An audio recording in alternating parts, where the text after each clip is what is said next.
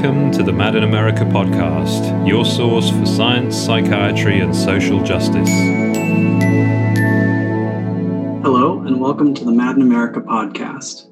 I'm Micah Ingle, a doctoral student in psychology at the University of West Georgia and a research news writer for the Mad in America website.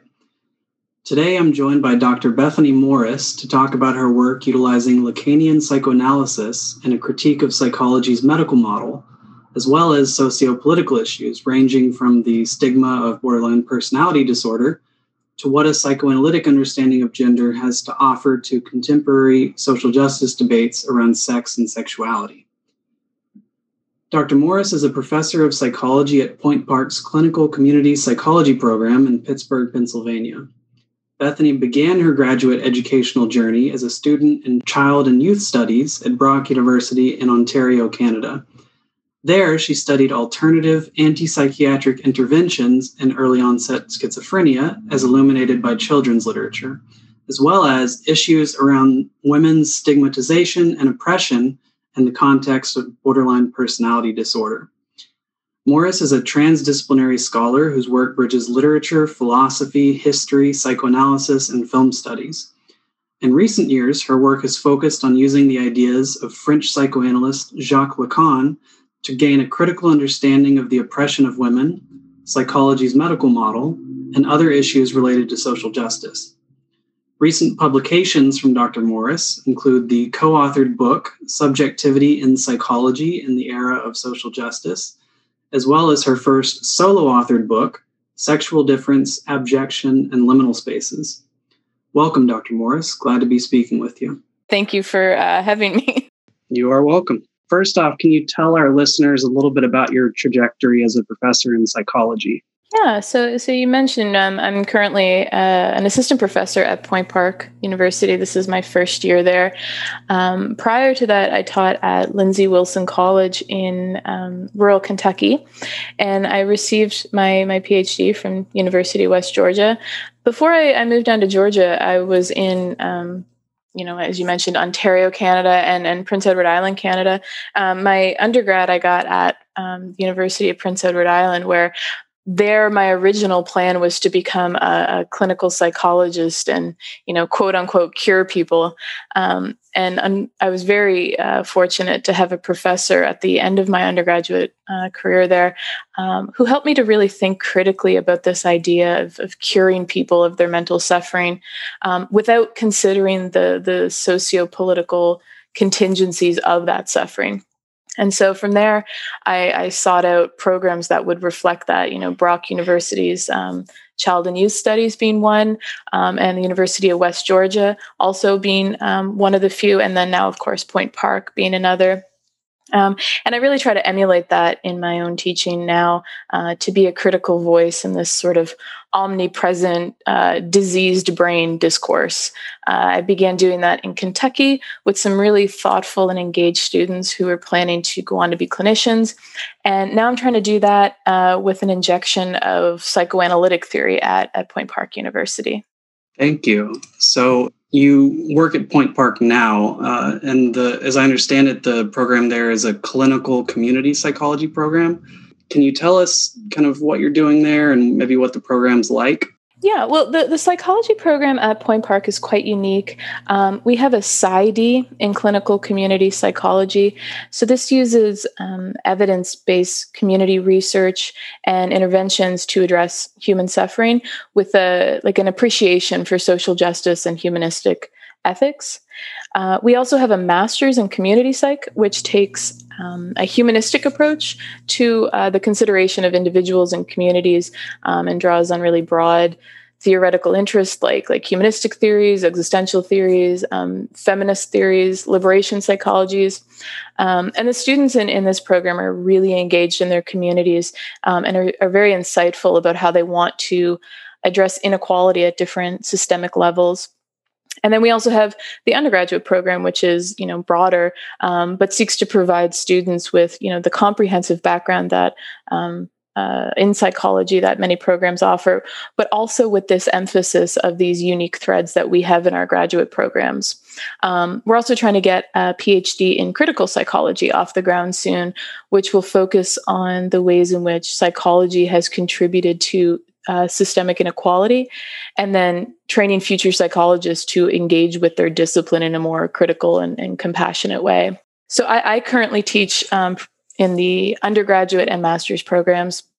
Um, and the, the interests and expertise of the faculty at Point Park are broad and, and they're they're cutting edge compared to other psychology programs in the country. And I'm I'm still quite new there, but my contribution has been primarily at the intersection of um, critical psychology, critical theory, um, and psychoanalytic theory, mainly helping students to learn and understand traditional psychology by asking um, how it has contributed to these issues of oppression in society, but also asking, okay, well, what can psychoanalysis offer us in our quest uh, to think about the individual and the social as always um, as already like inherently implicated in in one another um, you know freud is typically dismissed in psychology as being unscientific or problematic uh, for his views on on childhood and women which you know i, I believe to be a, a, very unfair characterization of the man, but as well as a, a di- dangerous um, dismissal of a theory that was never meant to be psychological in the first place. So, um, my my approach is you know psychoanalysis um, at, at its very foundation undermines psychology and the hyper objectivist approaches to studying human subjectivity. So that's that's kind of what i'm trying to do um, here at my position in point park. Awesome. So it sounds like the program there has a lot going on. It sounds like some really important work. So you mentioned your work uses the ideas of Jacques Lacan, psychoanalyst. Um, what is it about this approach that drew you into it? I was always interested in, in psychoanalytic theory, and I remember being really frustrated when I got to my undergraduate psych classes and I was told that Freud had um, been disproven because I, I thought that's what psychology was. And it bothered me that, you know, psychoanalytic theory was always relegated to film and literature studies sort of dismissively, as if art had not you know been providing this like really intimate mirror into the questions that had been motivating human existence for hundreds of years before psychology uh, even even existed as a discipline. So but the but the reason that lacan in particular attracted attracted me um, was because of his conceptualizations of suffering. Um, because even though i didn't you know go on to become a clinical psychologist my my concern has is still about the nature of suffering I was critically oriented before, um, as you mentioned, I started uh, pursuing psychoanalytic theory. And so my conclusion was that, you know, contemporary, the contemporary diagnostic response to mental suffering was not only insufficient, but really harmful for the ways that it uh, reproduces assumptions that, that suffering is something the individual owns and is responsible for as opposed to like a more complicated um, constellation of factors, social factors, right? So, but that that response and, and pursuing that line of thought still left me with the problem that well like individuals it's individuals are still the ones suffering. Um, and pointing to systemic or social factors does not always um, address that very intimate experience of suffering. Um, so so for example everyone and, and, anyone can tell you that the reproduction of untenable beauty ideals in the mainstream media uh, may be a factor in eating disorders and extreme dieting. And that's, of course, a big problem.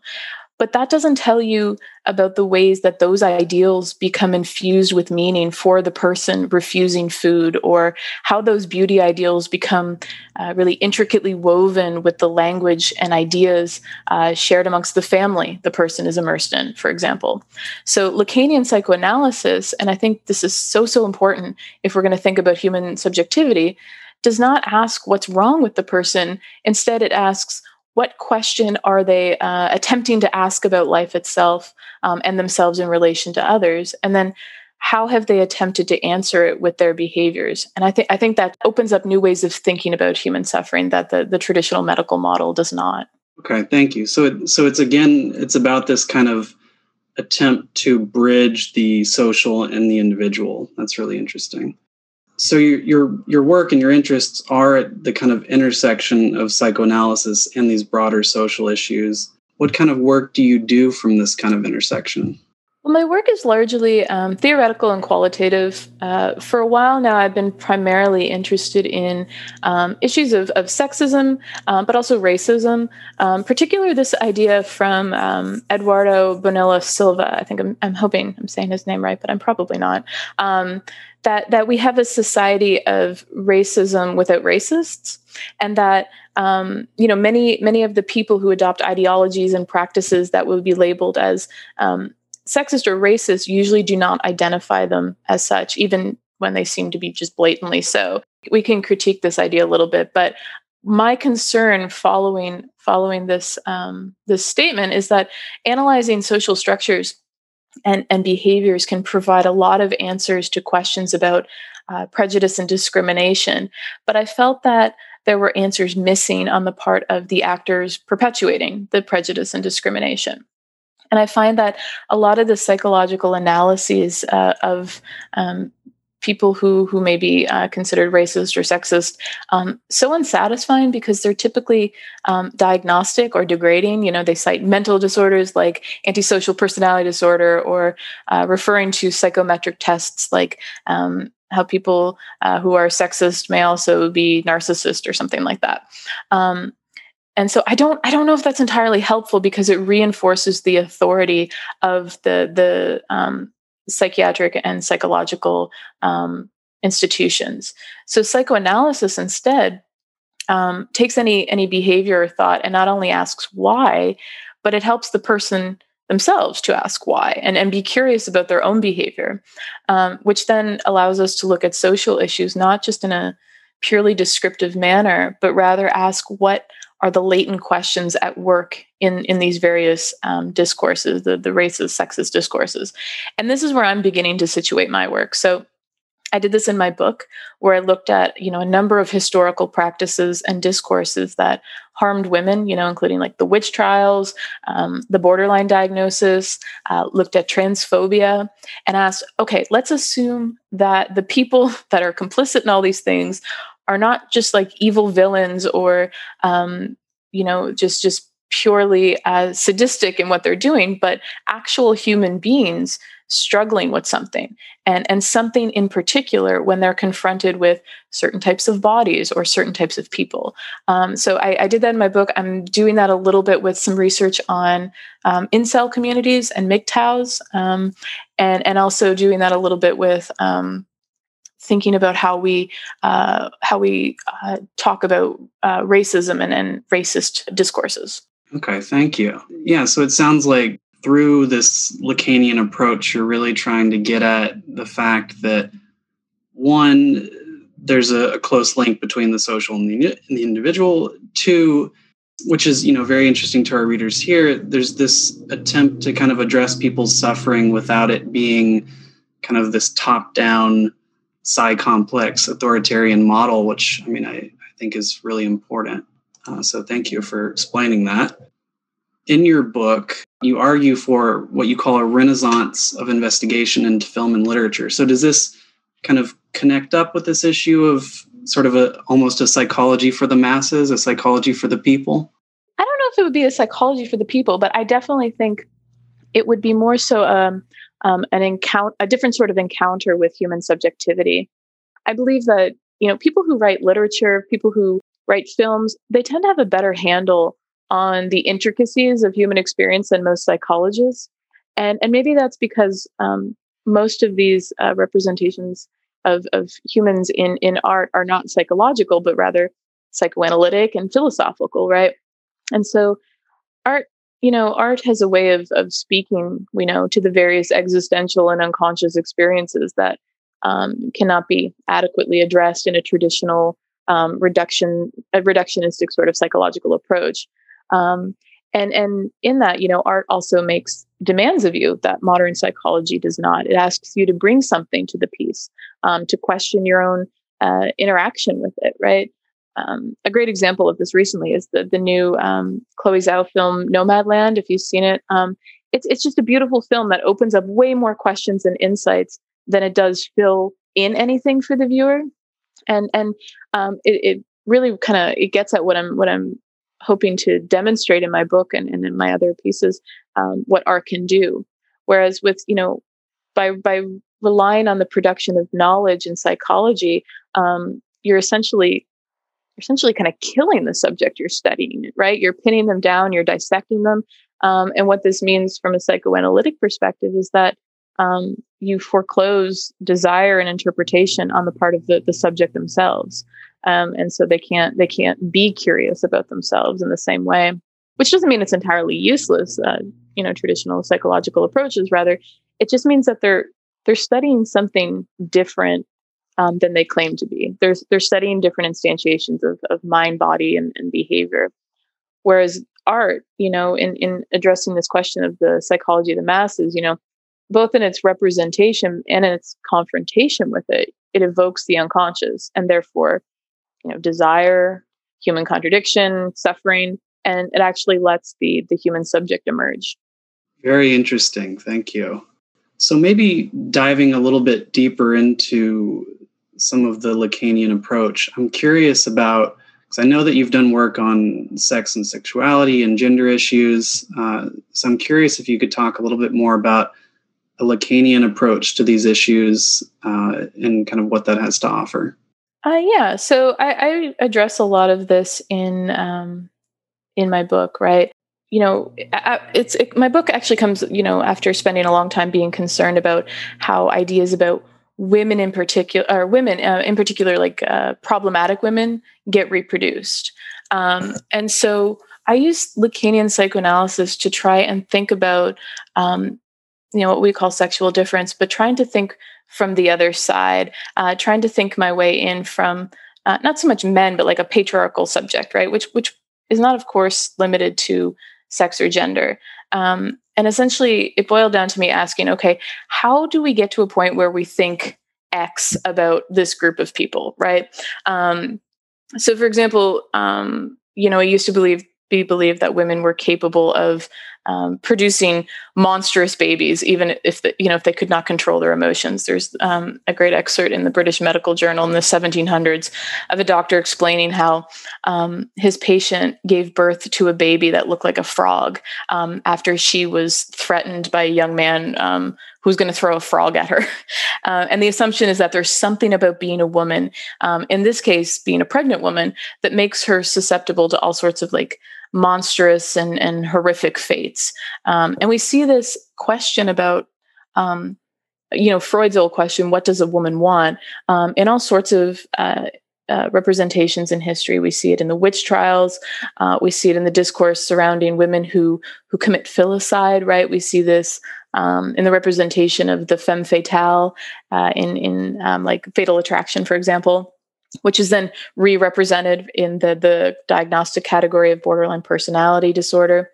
And so I emphasize a concern about sexual difference because in many of these practices and discourses, um, there seems to be an implicit assumption that there's something about women, or, you know, in psychoanalysis, we would call them feminine subjects because in, in Lacanian psychoanalysis, there's not um, adherence to this biological imperative.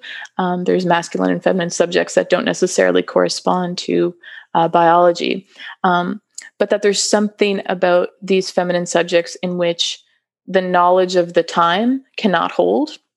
And so this follows much of what the French feminists were arguing, like like Kristeva, like uh, Irigaray, um, like Cixous. But instead, I, am trying to think through this phallic or patriarchal logic um, attempting to create knowledge.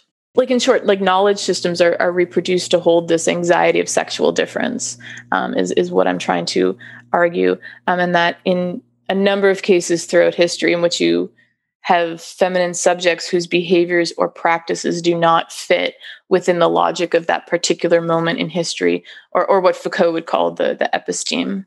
I'm seeing the link between what you said earlier about Lacanian psychoanalysis is wondering about sort of what questions people have for life or toward life. And, and I'm seeing the connection here between the questions that society is asking of people, right? Or, the demands that society is making toward people.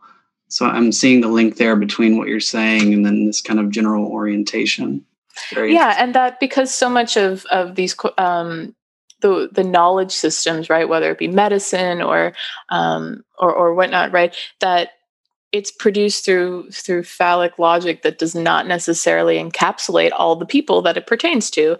And so you have this excess right? And and you can see this excess manifesting in in what we're calling feminine subjects. So when uh, religious ideology was the the way in which we understood the world all of a sudden you had this excess being represented in witches right? Because there's this confrontation with what we're calling um, in, in lacanian analysis sexual difference so continuing this theme around social justice a little bit uh, i know that you've done some work with colleagues around sort of this issue of wokeness uh, and I'm curious if you could explain what a kind of Lacanian approach, ha- what it has to say about some of the contemporary kind of social justice issues that we're collectively trying to work through.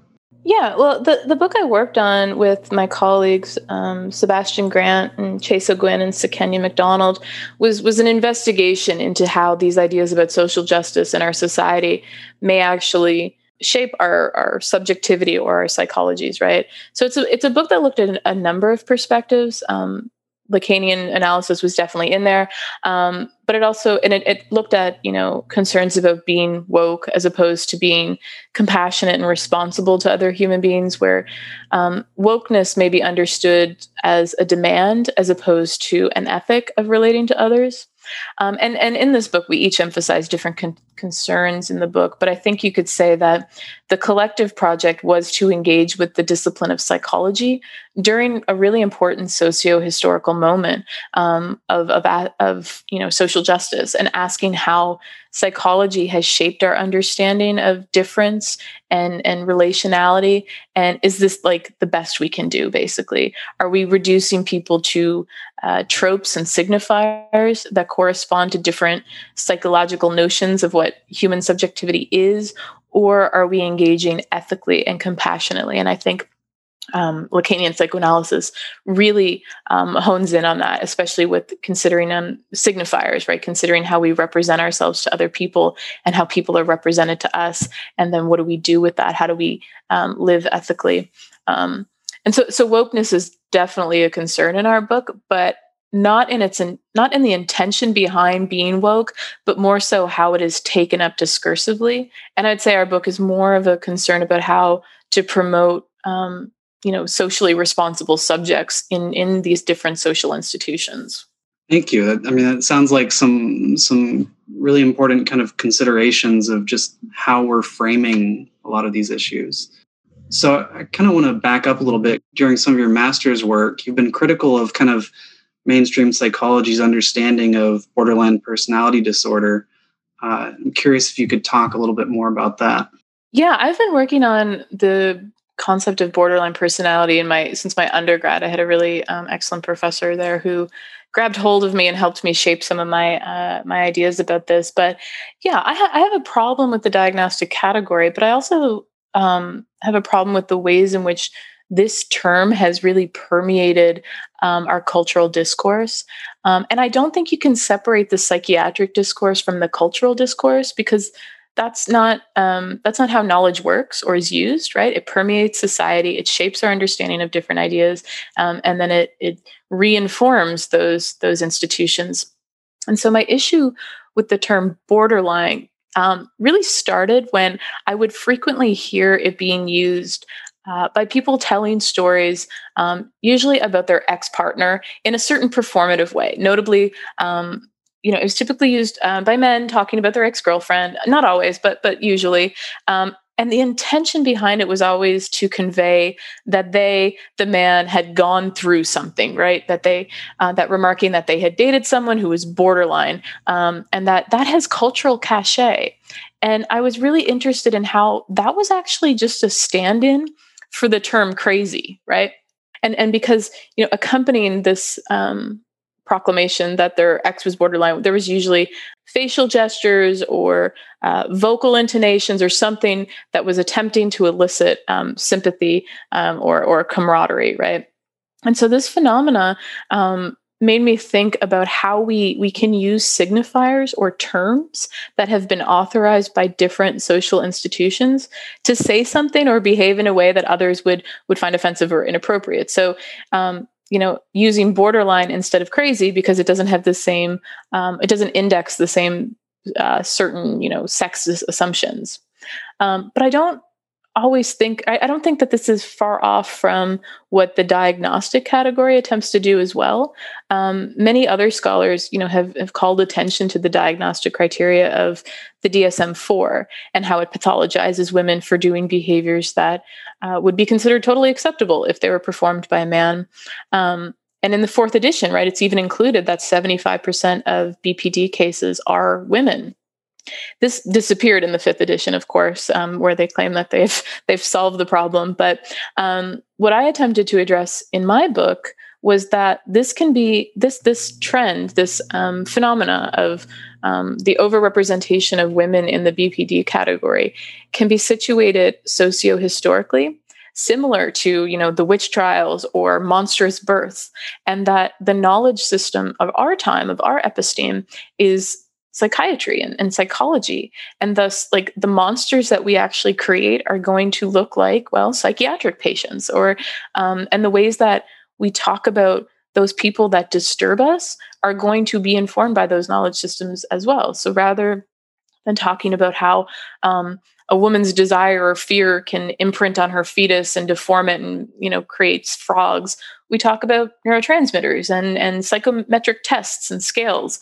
Um, so I, I do not think that BPD is the only diagnostic category that does this, but I think it is a really great representation of how um, it does this in response to concerns about what is considered appropriate behaviors for um, feminine subjects.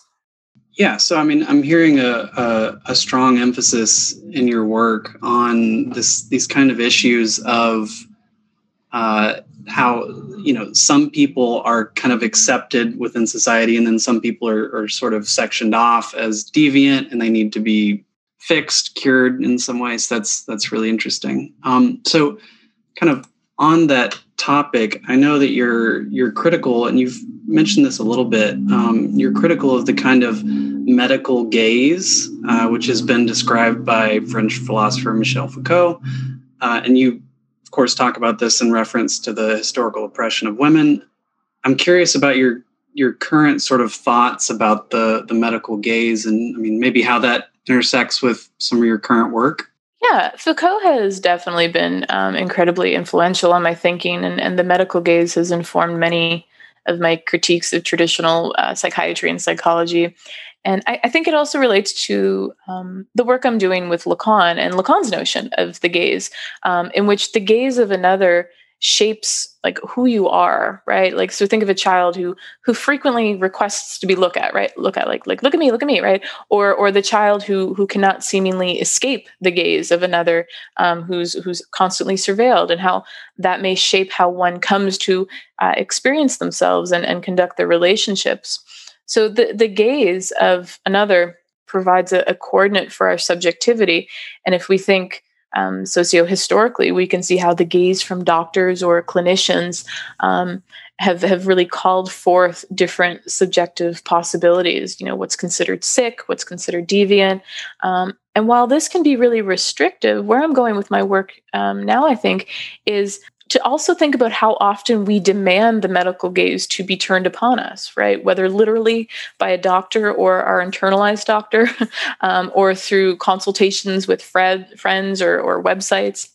Um, and the thing that I'm, you know, thinking about is that we experience through that gaze, right? The question, I guess, is um, is there a way to have that relationship to the gaze that is less oppressive? But I think that uh, comes from addressing social issues, absolutely. But we also then have to consider the subject in the social who is asking to have that gaze turned upon them. And so I guess that would be my um, Lacanian addendum to uh, Foucault's notion. Um, which I would even venture to say that like Foucault himself probably accounted for. But it's it's going back to that um, considering how the social affects the, the individual and how the individual um, experiences the social and demands of the social and how the ways we typically think of these things as separate uh, is really problematic. That you know the the the psychoanalytic subject is always already social.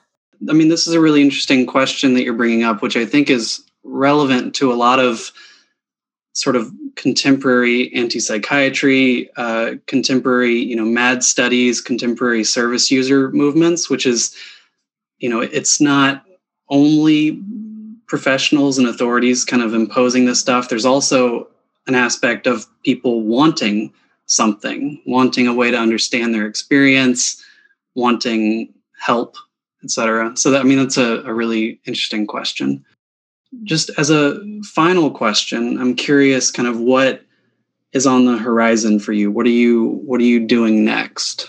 Yeah, um, right now I have a few things in the works that I'm I'm getting excited about. Um, you know, we are in the middle of a semester, so it, right now my my concern is grading and and you know tending to my students but i'm also going to get more uh, involved in the american the, the apa's division 24 which is the uh, theoretical and philosophical branch uh, so i'm excited to be more involved in that um, there's also you know the psychology program at point park is in the final stages of getting a like i said a phd program in critical psychology off the ground uh, which will really draw on our already existing community clinical programs um, and and so I was pretty involved in the development of that, and I'm really hoping to to continue to do that.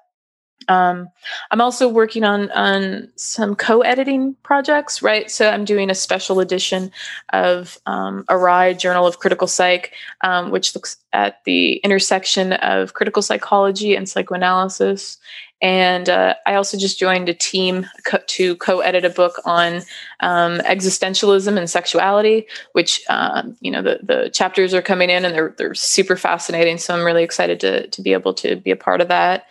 Um, and then finally, I'm you know, I think in the very near future, I'm going to be putting a new book together on um, subjectivity in the Lacanian sense and uh, dieting. So, specifically looking at our uh, neurotic relationships to food and dieting and the ways that that gets um, exploited in our you know contemporary culture with with the, the diet industry so that's probably within the next year i'd say is my next project all right. Well, you have a lot going on. Um, thank you for taking the time out to speak with us today.